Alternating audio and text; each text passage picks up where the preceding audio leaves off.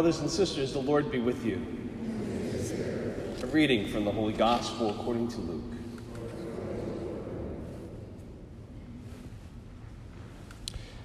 Jesus said to his disciples, I have come to set the earth on fire, and how I wish it were already blazing.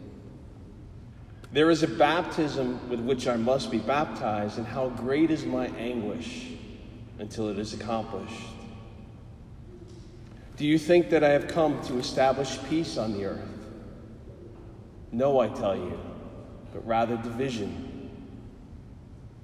From now on, a household of five will be divided three against two and two against three.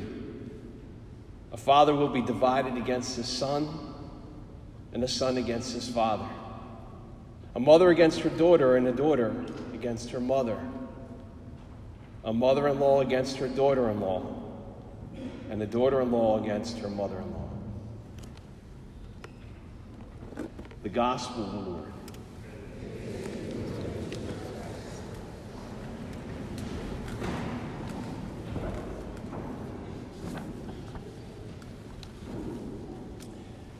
Two Christmases ago, my brother gifted my mom and I with tickets to see Hamilton on Broadway.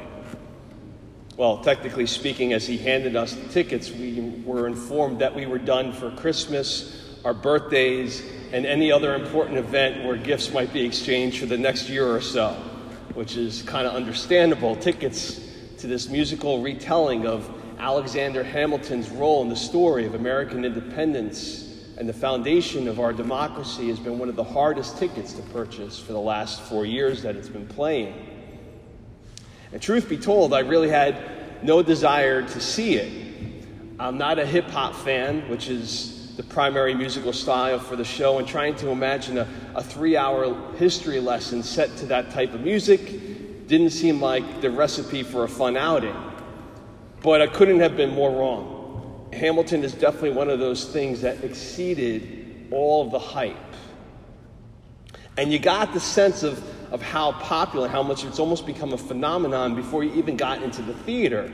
The line just waiting for the performance had this large number of, of kids, whether they were middle school all the way through college.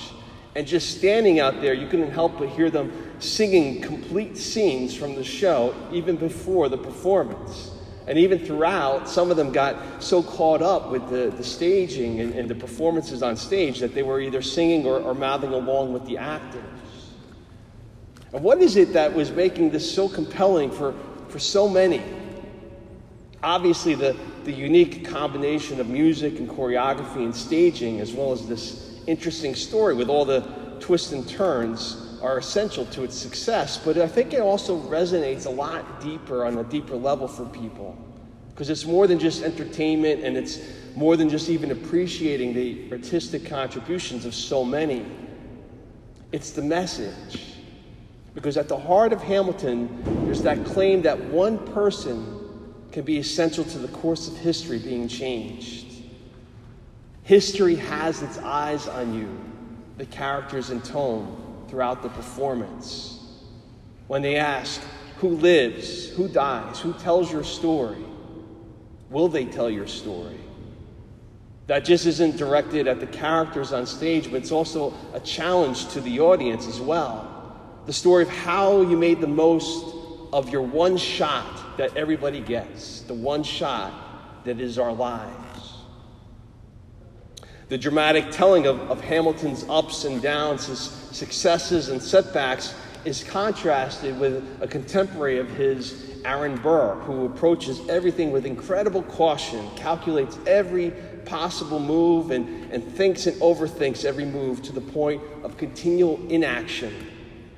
As Burr is advocating this much safer approach to life to his peers, Hamilton pointedly asks him, If you stand for nothing, Burr, what will you fall for?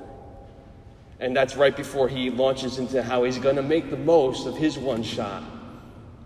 And obviously, Hamilton is much more successful as the show is not called Burr the Musical. You couldn't help, though, that leaving that theater feeling that energy and that excitement and that enthusiasm, especially among the youth, as they left the theaters keep singing those refrains. Well, reading today's gospel, the fire and the passion and the challenge of those lyrics asking, if you stand for nothing, kept coming to mind. Because that's what Jesus is kind of asking his listeners, which is why it's, it's a bit startling for us. So many of us have grown uh, accustomed to very comfortable descriptions of Jesus, like his title as, as Prince of Peace. And we'll zero in on, on scriptures that would fit into that narrative. And if that's our perspective, then today's gospel can be a little bit of a shock to the system. I have come to set the earth on fire. And even more pointedly, do you think that I've come to establish peace on earth? No, I tell you, but rather division. It's one of those passages we might want to kind of dismiss as a, as a one off that, you know, Jesus must have had a rough day. But no, he, he didn't have a rough day, or that wasn't a rough day. Yes, he is the Prince of Peace. But here's the thing true peace isn't going to come about by being fake or phony. Jesus' peace isn't possible with compromising with values that are contrary to God's. Jesus' call is universal, but he's not going to water down his teachings to be universally accepted. If you stand for nothing, we're left with that decision to make, and following Jesus is a choice. And it's not a, a one and done with choice, like we've been baptized. We're here on a Sunday, so our, our membership is current and up to date. It's a choice that we have to renew every single day. And St. Paul tells us how to do that in the second reading today that we have to rid ourselves of every burden and sin that clings to us. Right there, that's divisive. There are many in our world that will reject that anything is sinful or have warped sin to mean something benign as not being true to yourself, rather than seeing sin as a, a rejection of God, rejection of His commands and His order for His creation. Following Jesus means taking a stand against sin. That's a clear and divisive stand. And Paul continues on by telling us to, to persevere in running the race, keeping our eyes fixed on Jesus. And again, that's divisive. That sets us apart from the world.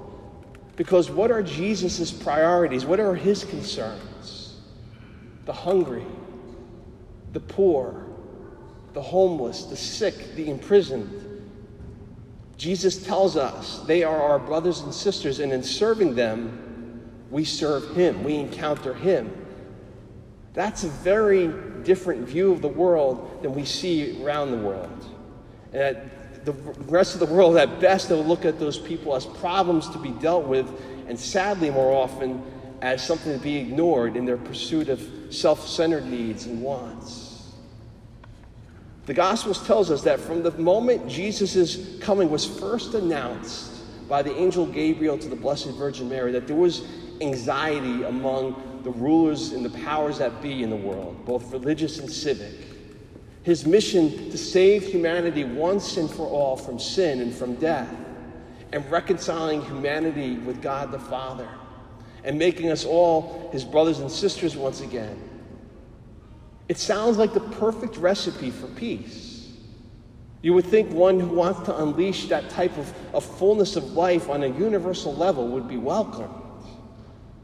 But the reality is, not everyone wants the Savior, and some still don't. The powers that be weren't willing to let go of their self interest in favor of the message of selflessness that Jesus would demand. The pursuits of power and wealth and prestige were too tempting to abandon in favor of calls to sacrificial love. And that's what we see in the crucifix. The cross that baptism that Jesus was baptized with clearly demonstrates that no, there won't be peace on earth. There will be division. And that's scary for a lot of people. But that's why that second reading today was, was so perfectly paired with today's gospel message.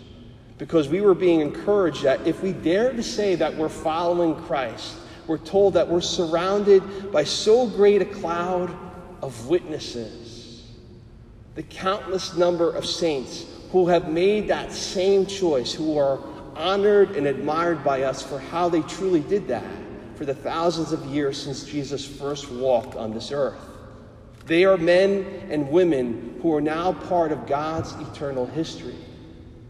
They lived, they died, and we tell their stories. And their lives told Jesus Christ's story in a new and profound way. Their following Christ was divisive to the world, but the history of the world was forever altered by them taking a stand.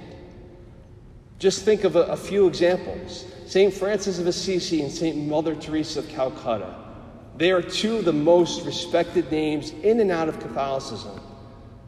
Their radical living of gospel values and taking care of the poorest of the poor not only addressed people's urgent needs, but it also humbled and inspired and transformed countless others to continue to do the same centuries later as they follow in their footsteps. Or someone like St. Maximilian Kolbe, who had a very, very different story.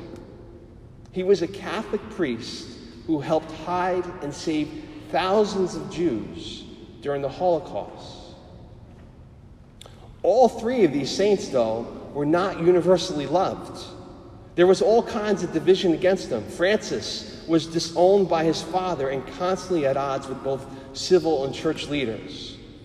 Mother Teresa, go to the sewer that is the internet and see how many people still try to malign her work and herself. On second thought, don't do that.